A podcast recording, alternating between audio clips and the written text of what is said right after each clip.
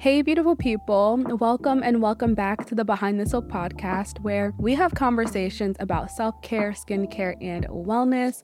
My name is Erica Nicole, the founder of Silken, your favorite skincare meets wellness brand. And in today's episode, we're going to talk about how to determine your skin type. Knowing your skin type is the foundation to selecting products and creating a routine catered to your unique skin needs. By the end of this episode, you'll know the five main skin types and methods you can use to determine your skin type. But first, today's affirmation reads I embrace the present moment and find joy in it. So take a second and just receive that. If you appreciate affirmations the way I do, make sure to get your free self care guide linked below. There's an entire section dedicated to affirmations to help nurture our positive thoughts. So, a little story time. When I first started dibbling and dabbling into skincare, I had absolutely no idea what I was doing. This was during the peak of beauty YouTube in like 2016, 2017. And there was a bunch of new products and brands being promoted by influencers every which way you turned. And I definitely fell victim to overconsumption and consumerism, which is another topic of conversation for another day. Nonetheless, I ended up doing more harm to my skin than good because I was alternating products too quickly and I wasn't using products formulated for my skin type. So let's run through the five main skin types. First, we have dry skin. If your skin feels tight, rough, or flaky, and you notice little to no shine, you likely have dry skin.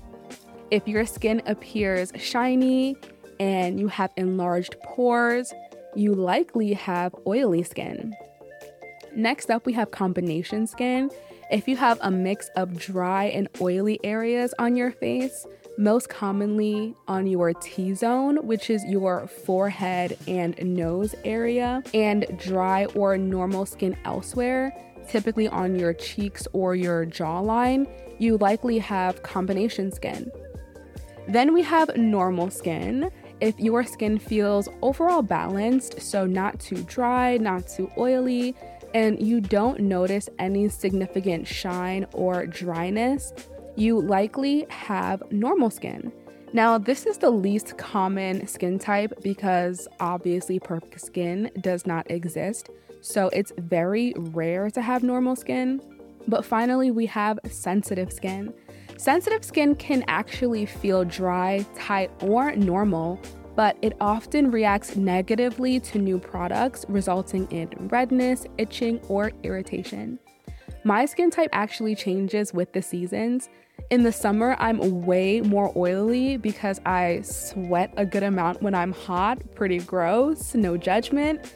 And in the cooler months, I tend to have combination skin. So my forehead and like the bridge of my nose is super oily, but then my cheeks are relatively normal to dry. So, now let's get into how we can determine our skin type. Option one analyze your skin in its most natural state. This may seem the most simple or obvious, but it's honestly the most underrated but effective.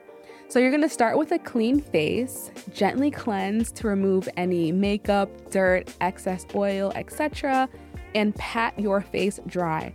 I recommend using a paper towel, using any type of towel to dry your face. I feel like it's so 2015. Like, let's start using disposable napkins to pat our face dry. It's way more hygiene friendly. Anywho, that was a tangent. You're gonna pat your face dry. You're gonna wait about an hour to allow your skin to settle.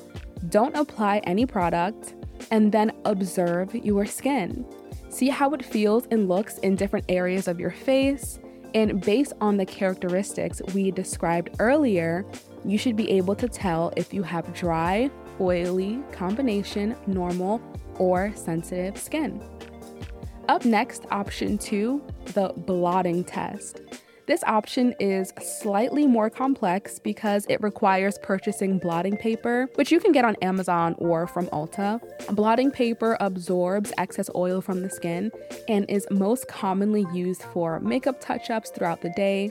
But you're going to follow the same steps as before. You're going to cleanse, wait about an hour, and then tap the blotting paper on different areas of your face this will help you easily identify any oily parts of your skin to determine your skin type. More often than not, if you use this method and there's transfer to the blotting paper, you most likely have either oily or combination skin. Lastly, option three, the most expensive out of all the other options, but it's to visit a dermatologist. If you're still unsure about your skin type after trying the previous methods, a dermatologist can provide a professional assessment and recommend a tailored skincare routine for you. So, to recap, the main skin types are dry, oily, combination, normal, and sensitive skin. And the best ways to determine your skin type are to either analyze your skin in its most natural state perform the blotting test, or see a dermatologist for a professional opinion.